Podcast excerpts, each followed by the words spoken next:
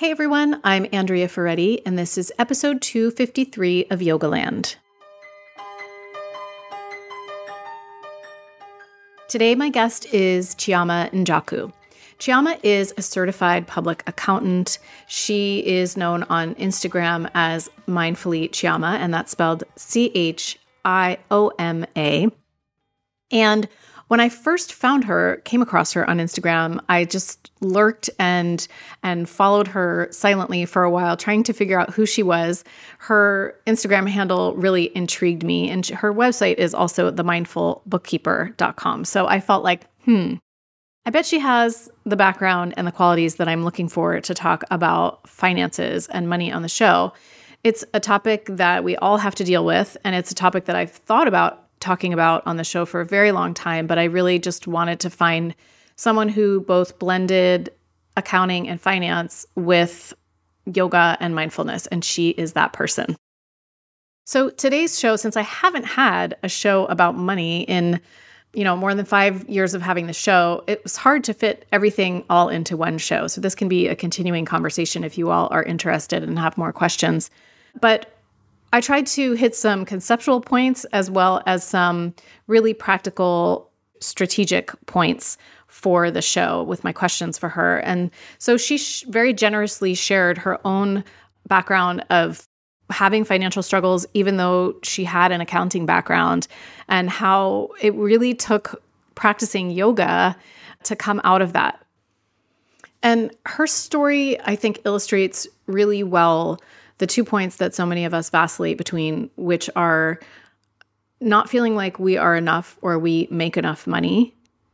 And then we swing back toward feeling guilty for wanting to make money or feeling like we are not valuable enough to ask for more money.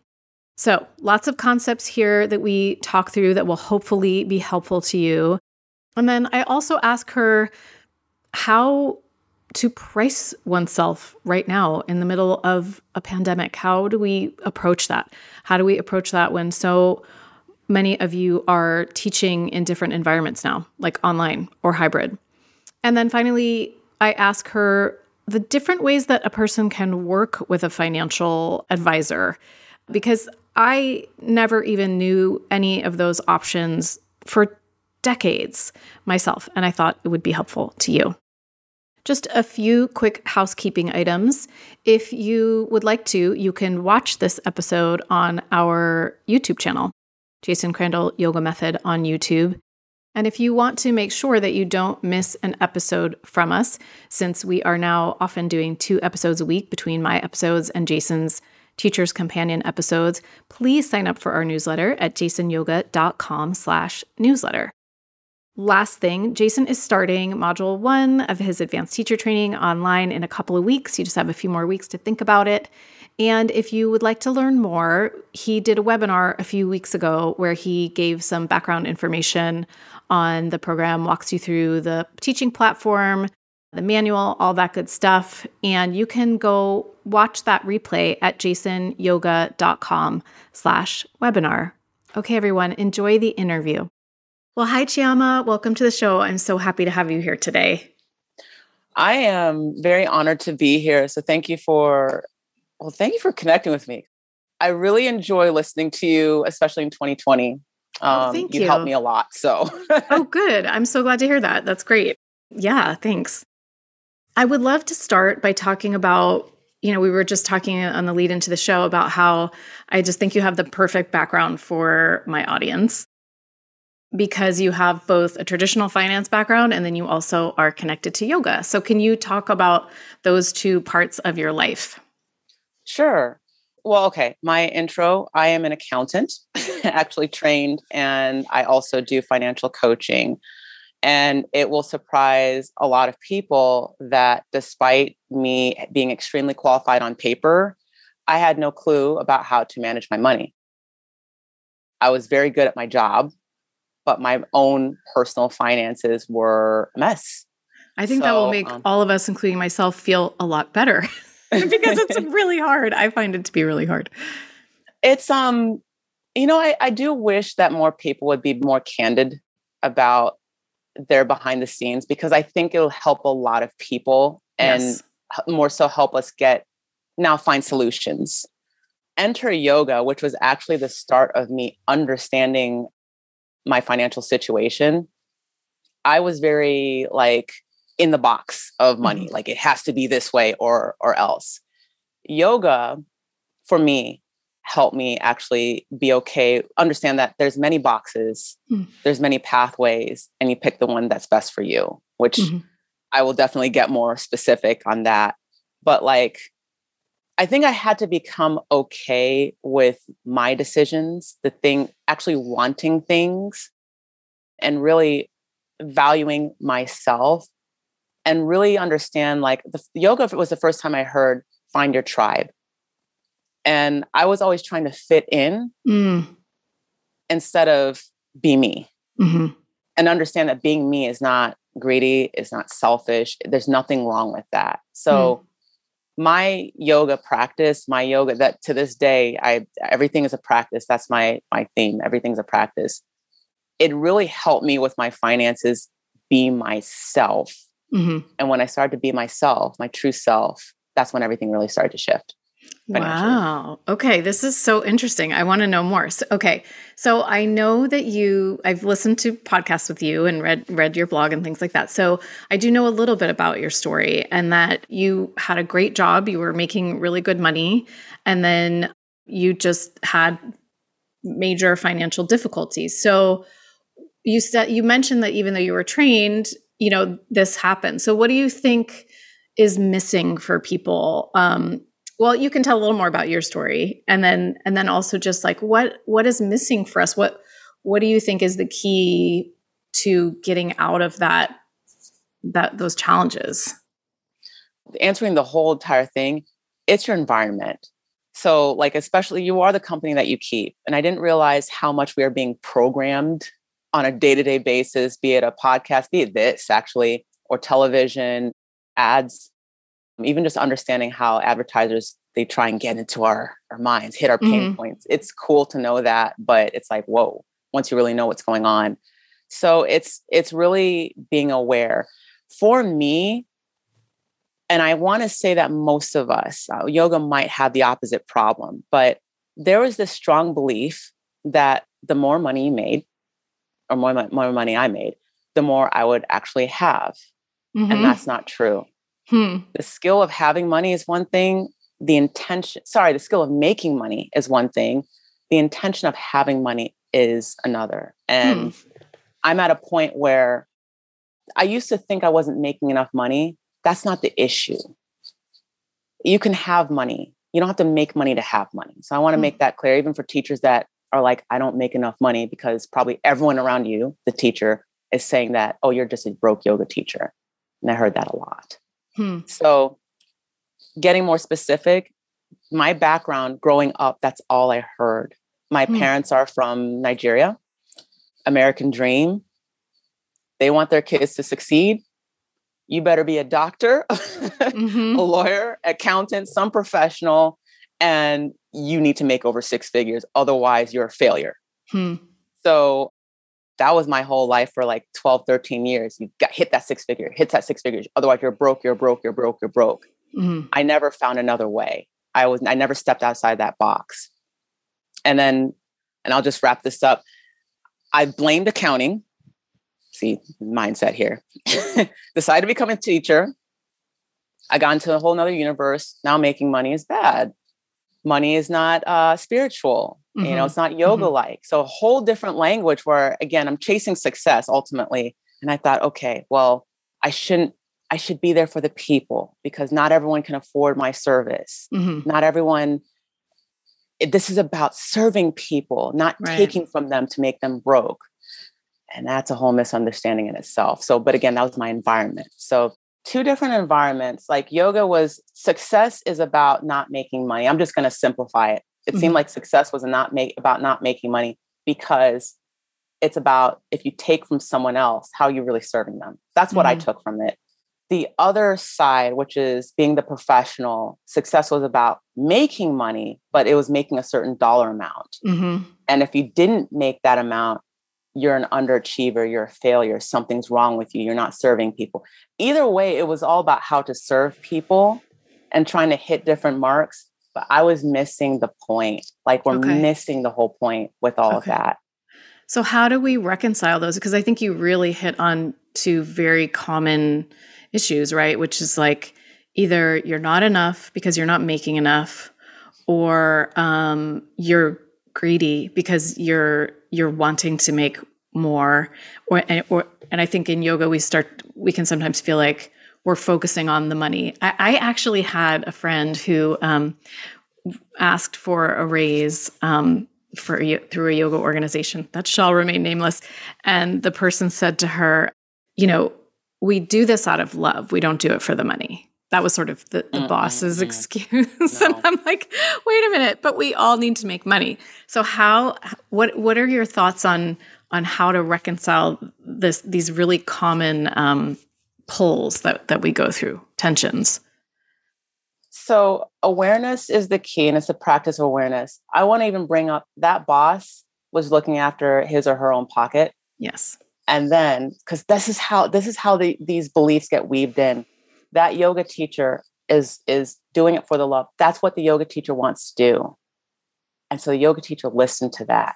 And yeah. it's like, back down, I'm not going to ask for the money, because asking for money is not loving. But right. that boss was looking out for his or her pocket. Right. So I just have to make that very clear. It's about being willing to see things differently. Your family is actually a product of this. To spread yoga, we need money. Money is a resource that serves us, and we need to be okay with that.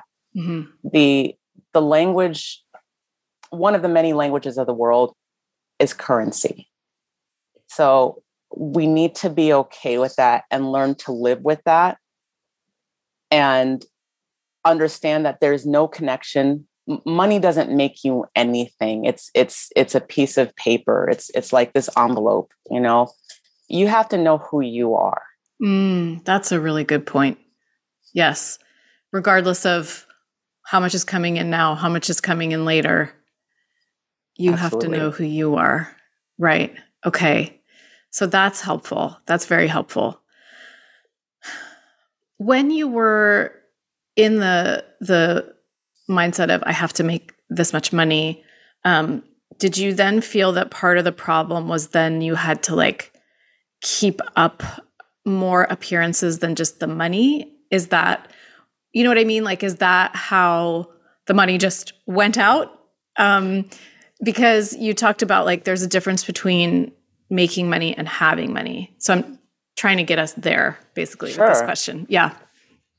So, um, the short answer is yes. My face that I'm making, in case no one's seeing my face, is like, ooh, I have to admit that.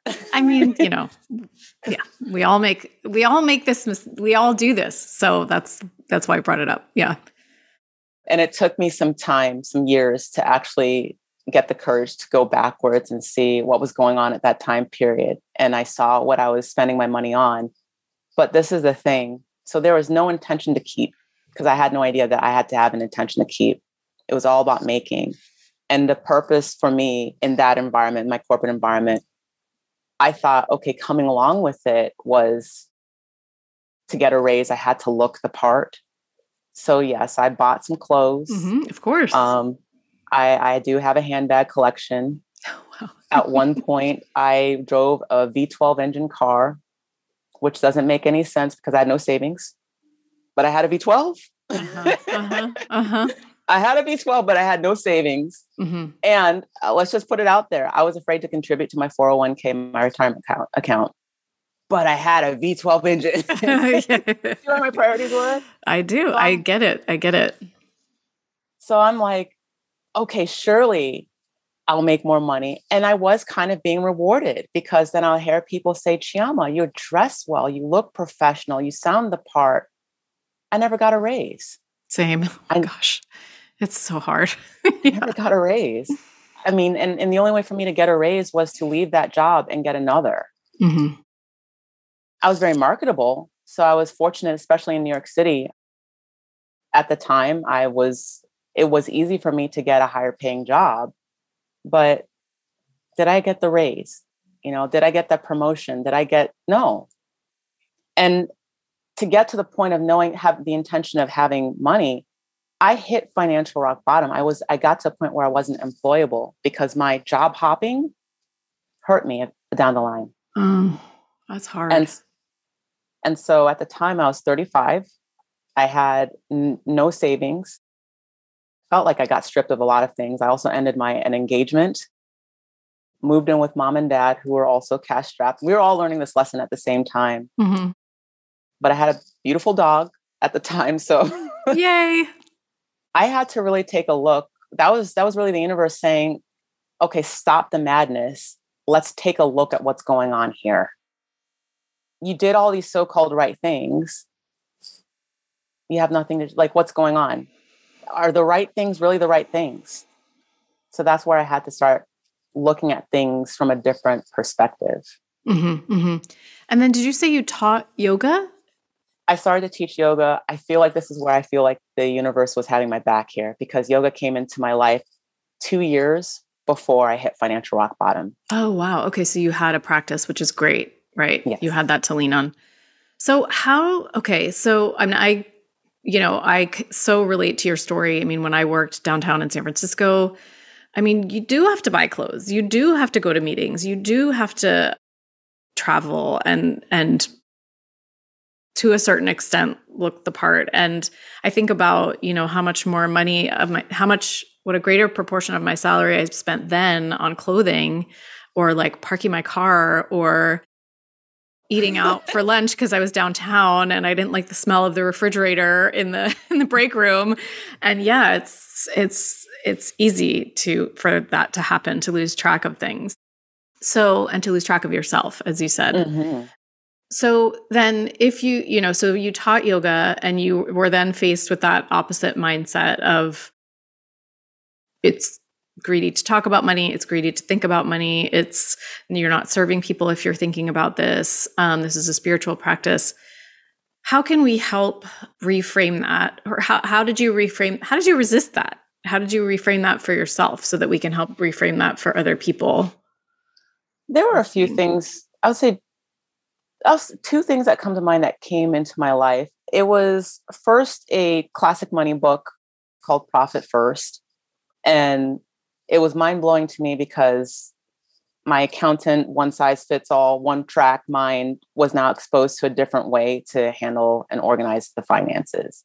And what's interesting is I also, I love watching and listening to Susie Orman, Dave Ramsey, sorry, Dave Ramsey, not really my style, but, but I listen to those kind of people growing up. Mm-hmm. So, but it never connected, like none of that connected with me until I got this very book. So that was number one, something mm-hmm. that met me where I was. Mm-hmm. I'll just pretend that everyone knows Profit First for now, just, just to keep okay. it, keep on topic. Sure. And then I happened to stumble upon a manifesting book. A friend of mine recommended someone's, and I was like, manifesting, what's that?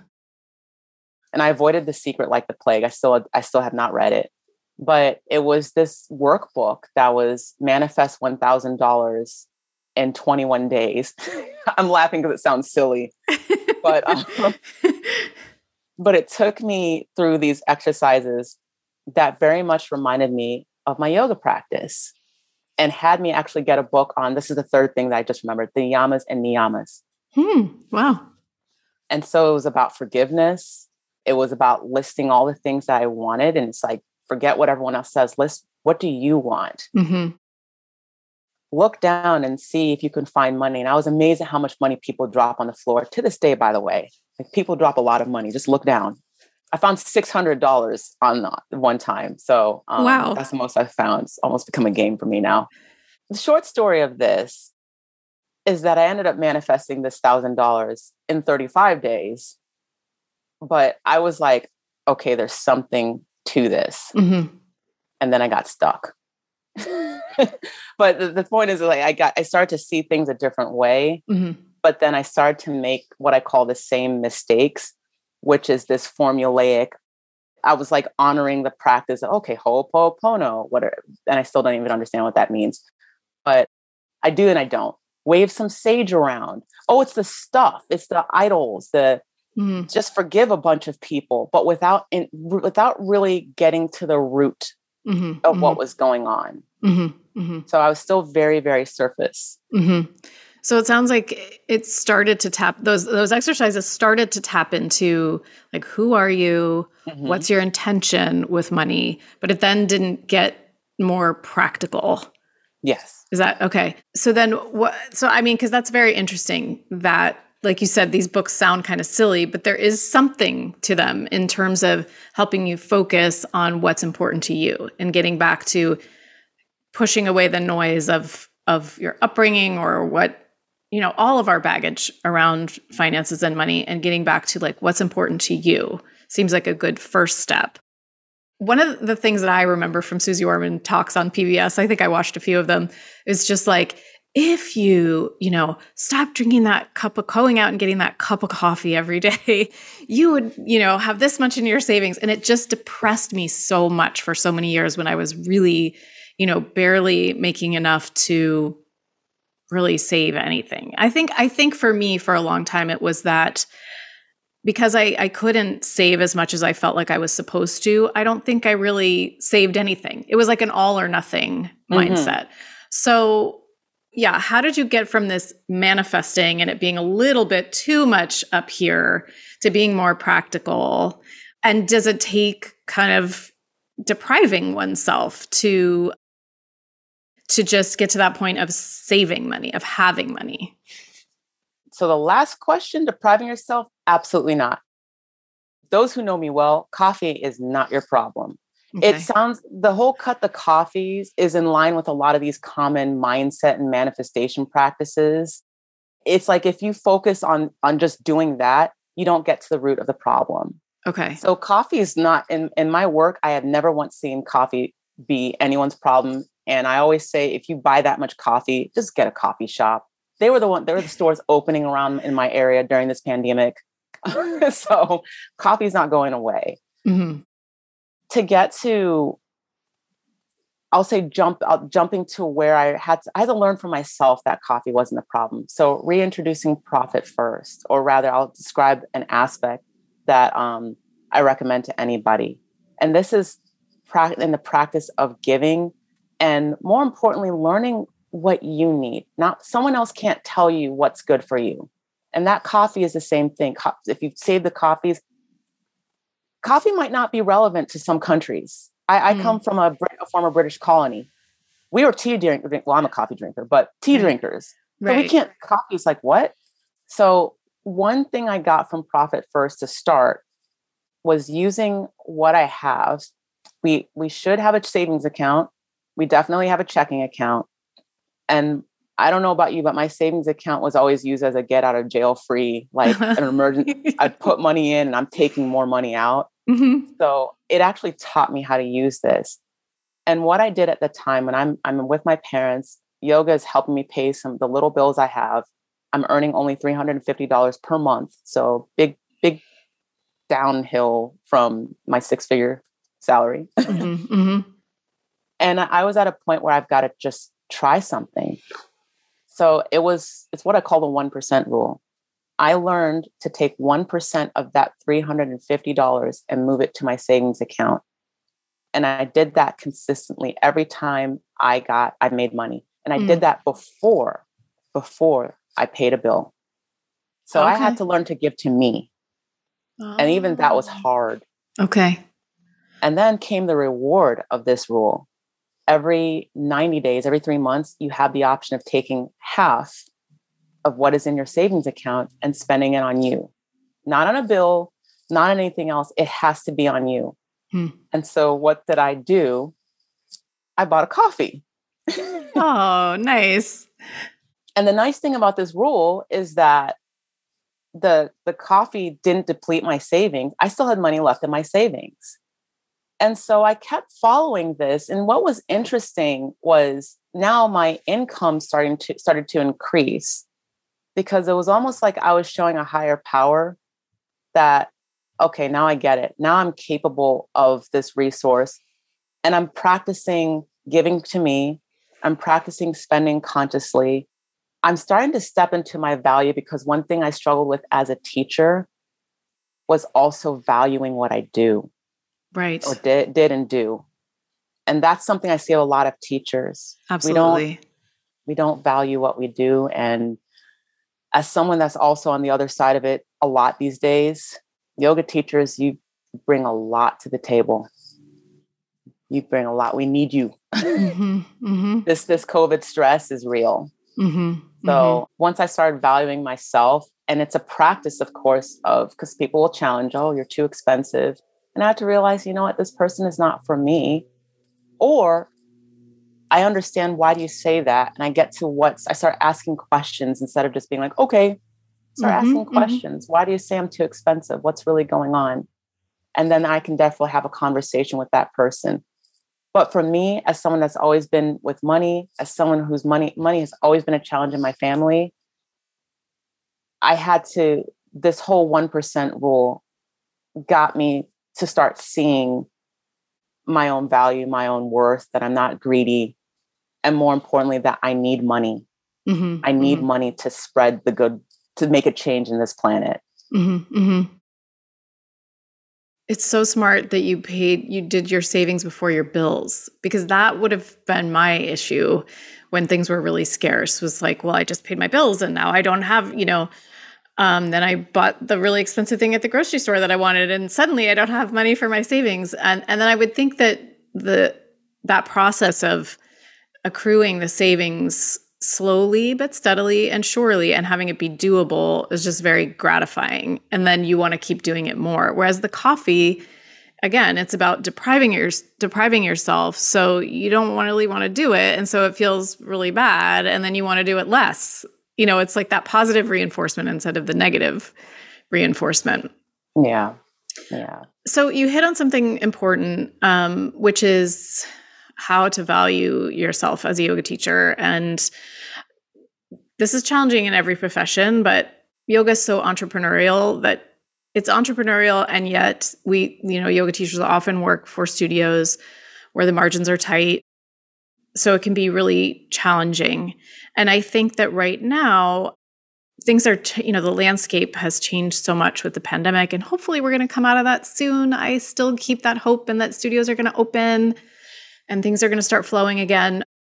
But a lot of teachers are now teaching online where they never have before, or they're teaching hybrid. They're teaching part online on the, their own, part in a studio. The studio might be part on the, it's, it's complicated, right?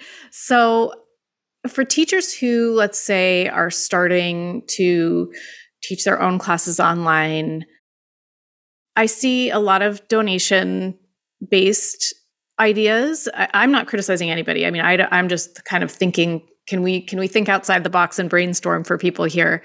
I, so I do see donation for people who are just starting new classes online. Um, I see people doing all different kinds of models, subscription models. What is your recommendation about where people price themselves? How do you value, value yourself while still balancing what's happening in the market? And do you look into, do you benchmark what other people are doing? What, do you have any advice around that? Big, big yeah. question. My advice is going to be not what a lot of people like. I'm going to be controversial right now and say that I find that the westernized yoga studio culture, it's cultural to be broke. It's when you said that studios um, have low margins, it's, it's cultural. Hmm. I've worked with a couple studios. It's the mindset that's just too prevalent in yoga. People can disagree with me. I guarantee I look at your numbers. I'll find something. I promise you. So what do you so, mean? Like, what would you find? Cause I'm just thinking like, let's, you know, yeah, I'm so curious about what you mean. Tell me more. I'll, I'll say for the, the two former clients that I, I had, um, the, the money was being spent on things that was not what the community needed. We're spending on toilet paper. I mean, we got to use if you have bathrooms, but I think there's an assumption that let's make it spa-like, and let's have like all the toilet paper and the incense and the, and the combs and the variety of things, when people were never taking a shower. Mm. And it, people were there for the classes, and maybe like one person took a shower. So that's, and, and the reason why I say I'm pointing to this, I'm not saying get rid of all the bathrooms. I'm definitely not saying that, but there's a failure to assess and to really take a look at what people need. This is where the service part comes in. Look at what people are asking for. And it's also your business too. If you want a spa situation, then promote that. Right. But now I'm sounding like a business. Now, now I'm sounding like an accountant a little bit, but like, t- that's like, okay. Honest, like sometimes we just, we're so disconnected from our communities. We're not really hearing them. We're not really observing them. We're taking this, oh, a studio is supposed to have all this stuff because that's just the way it is. Hmm. And we're not really paying attention to the people that are coming in to see what are they asking for? What are the questions that they have or concerns? How are they, how are they feeling? What do they do? We're not getting into conversation with them enough. Hmm. So that's my high level trash talk right there. Okay. Trash talk, yet not so trash talk. I see this all the time. As for now pricing, it's okay to see what other people are doing. I, I would love for yoga teachers to really step into really understanding, like, what do you bring to the table? And don't ask permission from anybody. It's like, what's authentic to you? What do you see is the need? Base your value, your pricing. I mean, it's going to play around with it. Is donation based what if you feel is in your heart? Do donation. Mm-hmm. If one hundred dollars per class is what you value, there's going to be someone that'll pay it. I promise you. Hmm. If it's twenty dollars or ten dollars that you see, that's the norm. I'm saying that for here in my area, twenty dollars, a range of on virtual, that is, mm-hmm. then do that. But when we start to make it about money, we're missing the point. Let's try, it's a practice, but let's try and lead with value. What do you offer? What are you, what problem are you really trying to solve? And, and really that's the first step. What are you about? Because mm-hmm. then the money supports that. Everything mm-hmm. flows from there. Mm-hmm. Mm-hmm. Instead so, of, oh, money, and then, and then go from there. Right. Right. Oh, money. Am I, is this one class worth this much because somebody else is only charging this much? Exactly. So thinking about what is my value? What am I really offering? You could really think about, like you just brought up, I thought made me think of this because you brought up the pandemic and stress. And it's almost like yoga teachers are our frontline stress workers. Absolutely. You know, my voice got loud right there. Absolutely. Mm-hmm. Mm-hmm. Absolutely. Mm-hmm. So reframing perhaps the way that you think of what you do from this small, I teach yoga, I teach sun salutations, I teach shavasana, I teach to like a more vital role might help some people reframe that for themselves. Would you say also when you're thinking about pricing, you're thinking about this is what I need to have to feel like I'm secure, I have enough to put away in my little one percent, I have enough to support myself, and then just being really practical about it from there? I'll say, because we do, there's one thing is, you know, what I just said is value yourself. And it's like, what does that really mean? Right. Mm-hmm. I mean, I can get more specific. And then there's the the practical of like, I'll actually talk that through, through right now, because we do have to have a, a goal, give you a focus. So the concern of how much do I, can I make and to fulfill my needs, I would say to, this is a good grounding exercise. Might not seem that way. Check your bank accounts. Like get very clear on like what it costs to be you. How much do you pay for if you, whether you rent or if you own a home, your mortgage, your electricity, your electricity or any kind of utility you have, wireless, food, common incidentals. Maybe start with the most recent month by looking at your bank statement or, and when I say bank statements, I include credit cards yep. or loans and lines of credit. It's really time to take a look at that. This is your grounding. This is your child's pose. This is your, or your Tadasana. Know the bottom, right? The bottom sounds bad, but have a foundation. Baseline. Yeah. Mm-hmm. Yeah. Mm-hmm. And then that gives you an idea of what you need to make, at least to cover that. And then you can base your, then you think, okay, well, I want to charge, let's say ten dollars per person per head for my virtual you know, not in person, but virtual, then think about, and how many times you teach, think about how many people you need to fill that hour or ninety minutes, however long you do. And then the thing is, is to go out there and do it, mm-hmm. you know, go and try it, you know, mm-hmm. and everything.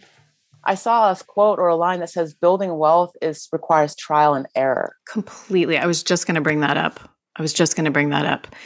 You know, I think if someone had said to me when I, before I became a parent, it's okay to change your mind and yes. it's okay to go back to your child and say, you know what? I had not really figured out what we were going to do about this issue, but I figured it out now and I changed my mind.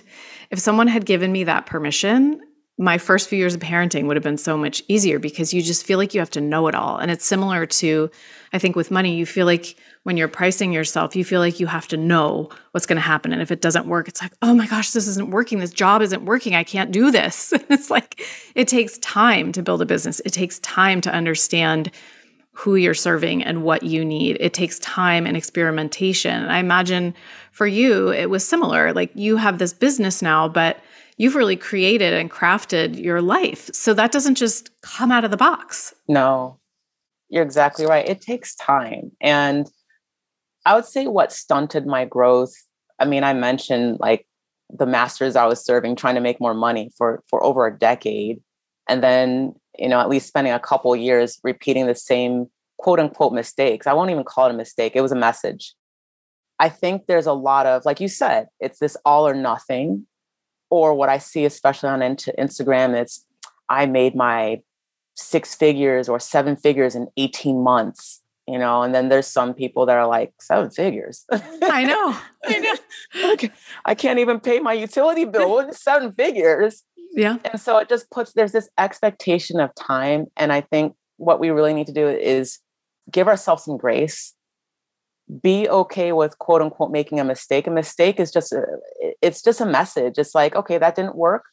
Try mm-hmm. something else. It's either not a way. Failure. So, mm-hmm. Exactly. Mm-hmm. So it's just, it's life, like, and it's life your way. Mm-hmm. Like, and like, and I love that you said it, you're allowed to change your mind. So give ourselves permission to change our mind. Yes. Yes. I think you're right. There's all of these messages, both in social media and then even before we had social media, that we're all supposed to know what we're doing all the time. And if we don't, we failed. And that's just not how life works. Life is a big process of trial and error. Like you said, it's a big practice. And if you can just keep learning and moving forward, you're going to figure it out one Absolutely. Way or another. Yeah. Yeah. So how are you working with people right now? What are the different ways that you work with people? And then as an addendum to that question, what what are the ways that yoga teachers could use some kind of financial professional that would be helpful to them? Sure. So the ways that I'm working with people, I I work primarily one-on-one. I'm considering a group, and I'll explain that probably a little later. I help people achieve financial control. And so really the intention with that is to normalize having money in your bank accounts, normalize having money, and to help you see that the decisions you make is okay. Like build a relationship with money and see that you need money to spread your gifts. You need money for yourself. And it's okay to have money. So primarily one-on-one, I'm now considering a small group just because I don't want to just be the person that's just talking and, you know, people don't really understand what I'm saying. But I actually, we get into your numbers. I I go in and I help, I work with you. So I'm, I am not at the coffee, caught the coffee's person, clearly. So there's that. I also just uh, wrote an ebook, just mindful financial habits, just simple things that oh, you great. Can do with, with the tools that you have to help you connect better with your finances. And basically habits are rewarding, and the reward is building your bank balance. So again, normalizing having money, and ha- hopefully you don't feel like you're greedy. Um, so those are the two primary ways. Suggestions for, for a yoga professional. If, if they want to work with who seek external help, there's many options. I would say that you, I always, I'm a little biased because I'm a financial coach. So consider working with a financial coach, a coach that can actually like tap into the behaviors and beliefs. I think that's really important and, and help you, let's just say, realign your beliefs, not make you wrong for what you mm-hmm. believe about money, but understand what you're believing and shift them so that you can have a healthier connection and approach with money. And also understand that you're not stealing from anybody if mm-hmm. you charge. Mm-hmm. So a financial coach will work with that. And will also give you like a, a plan or structure to help you organize your finances. I know that there's a, also, there's a bookkeeper. Mm-hmm. Mm-hmm. I find, because I, my, my business is called The Mindful Bookkeeper. I find that bookkeepers, this is my own opinion, if you have a difficult relationship with a book, with your numbers, you might push off doing all the stuff onto the bookkeeper, which is fine. But then if the bookkeeper is going to be doing, asking, hey, can you change your bank password? Hey, can you answer this? I'm following up on this email. You're avoid, you're avoiding your money, and your bookkeeper is a reflection of your money. That can be a difficult relationship. So but, your bookkeeper keeps you, a coach is exactly what it sounds like, someone who yes. looks at things on a macro level and, you know, supports you and gives you advice and keeps you motivated. A bookkeeper, Jason has always used a bookkeeper. It's interesting that we've never used a financial coach. I don't think we had enough money until a few years ago to do that, but but the bookkeeper for him, and now for us, because now that I'm freelance as well, just keeps things really organized. And and for taxes, keeps us really on track and organized. But you're saying, like, if you're a person that kind of avoids your money, your bookkeeper could become perhaps too much of a, they could stay too much on top of things and you're not staying as on top of things. Correct. Yeah. Right. Okay. I imagine with your bookkeeper, you look at the financials, like you're you're aware, like, yeah, on top of yes. things organized, tax wise, everything, you look. Right. Yeah. Some people just do not. They're like, cool wow, thing. Okay. Yeah. Until there's a problem, like mm-hmm. an I R S later letter. So, which we don't want that. Right. Right. Right. Okay. And then if you were looking for a coach, what kinds of things do you look for? Actually, also for a bookkeeper, what kind of background do you look for? Education? I say, so there's many, because, so for example, I'm an accountant that does bookkeeping. Have a conversation, and I'd say come to the table with what you need. So get a little clarity. You don't have to know everything, but get a little clarity and talk to the person. See if the person, there's some great bookkeepers who aren't certified. That's so that it makes things complex, but it's what they say that give you com- comfort. So they'll be asking about, you know, for example, if you have accounting software, they might ask how, what, what structure your business is, some higher level things like revenue, but more importantly, what are your goals? You know, what do you want out of this relationship? Mm-hmm, mm-hmm. And same thing with, with a coach, a coach, you can get more into the emotions, like, you know what, I'm uncomfortable with money and I want to fix this situation. Mm-hmm. It's holding me back. And so the coach will dive into, well, why are you uncomfortable? You know, what's your family background? What content are you consuming? And just help you become, get some awareness. And then the coach will give you some exercises and, on how to manage that discomfort and improve it. Mm-hmm, mm-hmm. So those are some questions. I'll add a third person, a finan- if you have like investments or some form of some wealth, there's a financial planner slash advisor. They dive more into helping you organize your investments and, okay. and building wealth. So okay, a lot of options. Yeah, no, that's helpful. I, we get a lot of questions at the end of teacher trainings about these. So I figured it would be helpful to ask you. Well, tell me what you're thinking about for your group, because uh, it sounds like it could possibly be a good fit for people who are listening. In terms of the group, one thing I'm considering, just to reach more people, because I'm this girl, this lady's on a mission to just help as many people as I can and not make money be the reason why you can't have money. So my my one-on-one is is priced for a business owner that's at a certain revenue level. I'll just say six figures. So that includes yoga studios. However, not everyone is there. Mm-hmm. And so what I'm willing to do just to open it up, instead of that price being for six-figure earners, it'll be that collective price for four people. So oh, okay. It will be like a, a group smart. pod. And therefore, I can actually serve on like a, a one-on-one level, but with four people. Like I can actually look inside of the finances and and deliver. But you also have like a mastermind going on. And mm. so that'll be, I think that'll be a good thing. Yeah. So I think that's really wise, especially in this day and age when so much is done virtually. It just it makes a lot of sense. So yeah. How can people find you or or reach you? And also, you've got to give me the, the U R L of the ebook so that I can put that on the show notes page. Because that's oh yes, great. I am. I do hang out on Instagram. Um, my my Instagram handle is Mindfully Chioma. Come visit my website, the mindful bookkeeper dot com. Yeah, podcasts like this. Yeah, absolutely.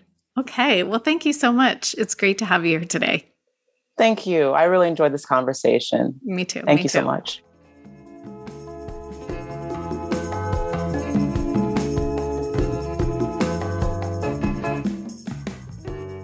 Thanks so much for listening. I will put show notes, including links to all of the places that you can find Chioma and her ebook that she mentioned at yogalandpodcast.com slash episode 253.